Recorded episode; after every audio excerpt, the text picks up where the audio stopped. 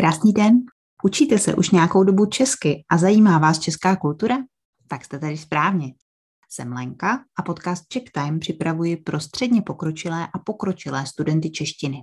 Podcast má formu seriálů, ve kterých se postupně dozvíte informace o známých Češích, místech, unikátech a dalších zajímavých věcech spojených s Českou republikou a její kulturou. Pokud vám nestačí podcast jen poslouchat, ale chcete s epizodami více pracovat a učit se česky, přihlaste se do konverzačního klubu, kde ke každé epizodě najdete transkript a další cvičení na slovíčka, gramatiku, užitečné fráze, poslech, psaní a mluvení.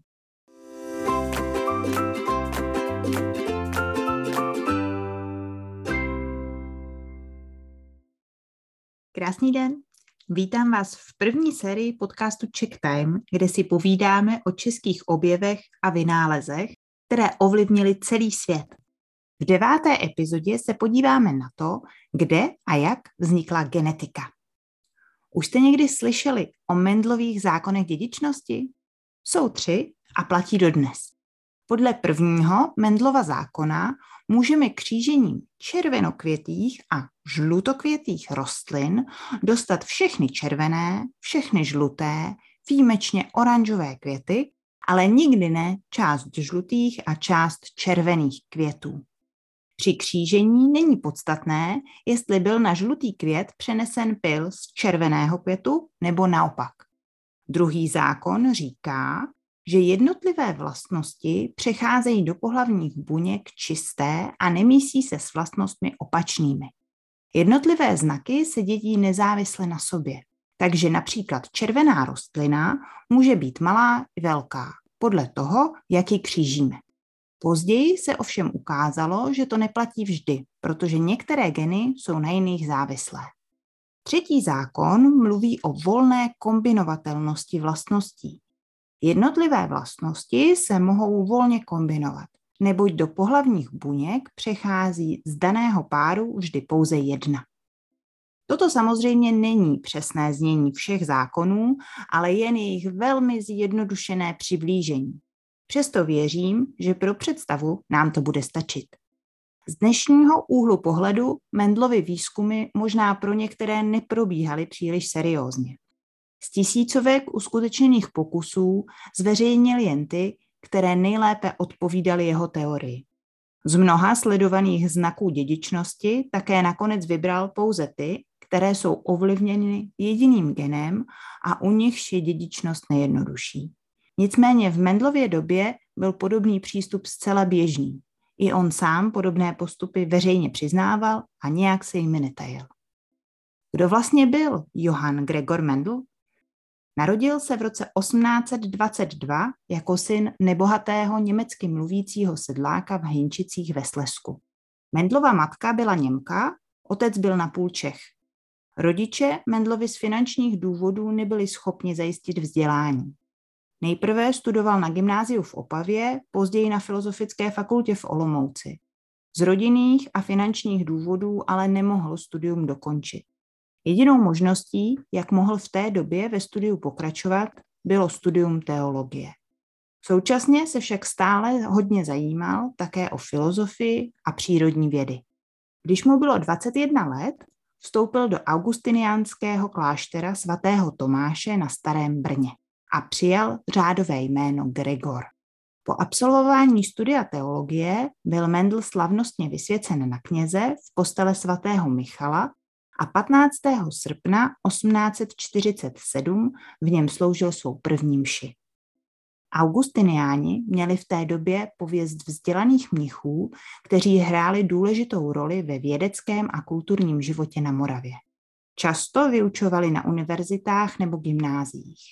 Mendel se stal mimo jiné spoluzakladatelem přírodovědeckého spolku v Brně. V roce 1856 začal dělat své první experimenty s křížením rostlin.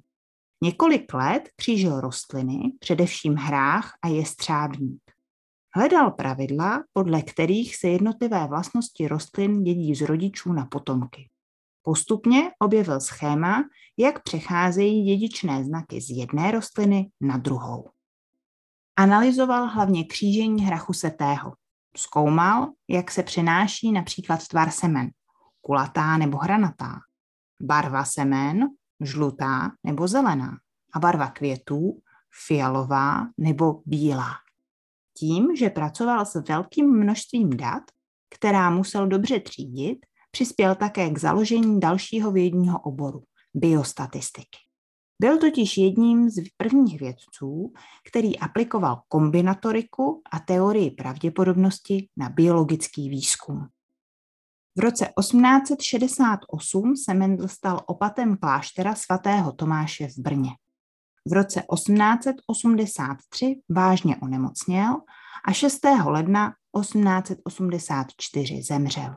Je pochován na ústředním hřbitově v Brně. Mendlovi současníci jeho objevy v podstatě ignorovali. Jeho práce byla znovu objevena v roce 1900, 16 let po jeho smrti. Dodnes ho považujeme za zakladatele genetiky a šlechtitelství. V této době bylo také dokázáno, že Mendlovy zákony platí nejen u rostlin, ale také u zvířat. Předtím, než přišel Mendl se svým schématem, si vědci mysleli, že když se vlastnosti dědí, míchají se jako tekutiny. Jestli je jeden rodič bílý a druhý černý, vznikne z toho šedý potomek, tedy něco mezi tím. Mendel ukázal, že to není pravda. Kromě botaniky se Mendel zajímal například o meteorologii. Jako první vědecky popsal tornádo. Jedno takové se objevilo v českých zemích v roce 1870 a Mendel byl první na světě, kdo napsal vědeckou práci o podobné větrné bouři. Jako jeden z prvních se také zabýval předpovědí počasí. Mnoho informací o Mendlově životě a díle najdete v Mendelianu, interaktivním muzeu a centru Johana Gregora Mendla. Muzeum se nachází v autentických prostorách Mendlovy vědecké společnosti v historickém centru Brna.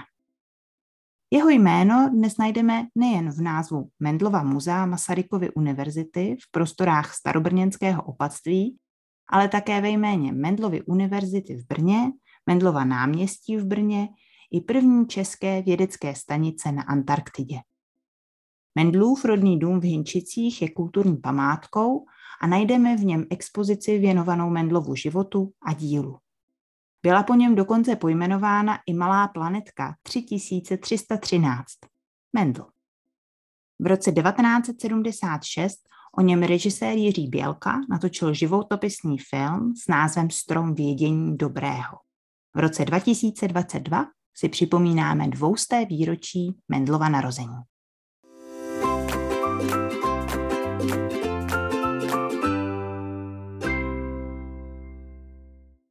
Líbil se vám příběh a nestačí vám jen si ho poslechnout?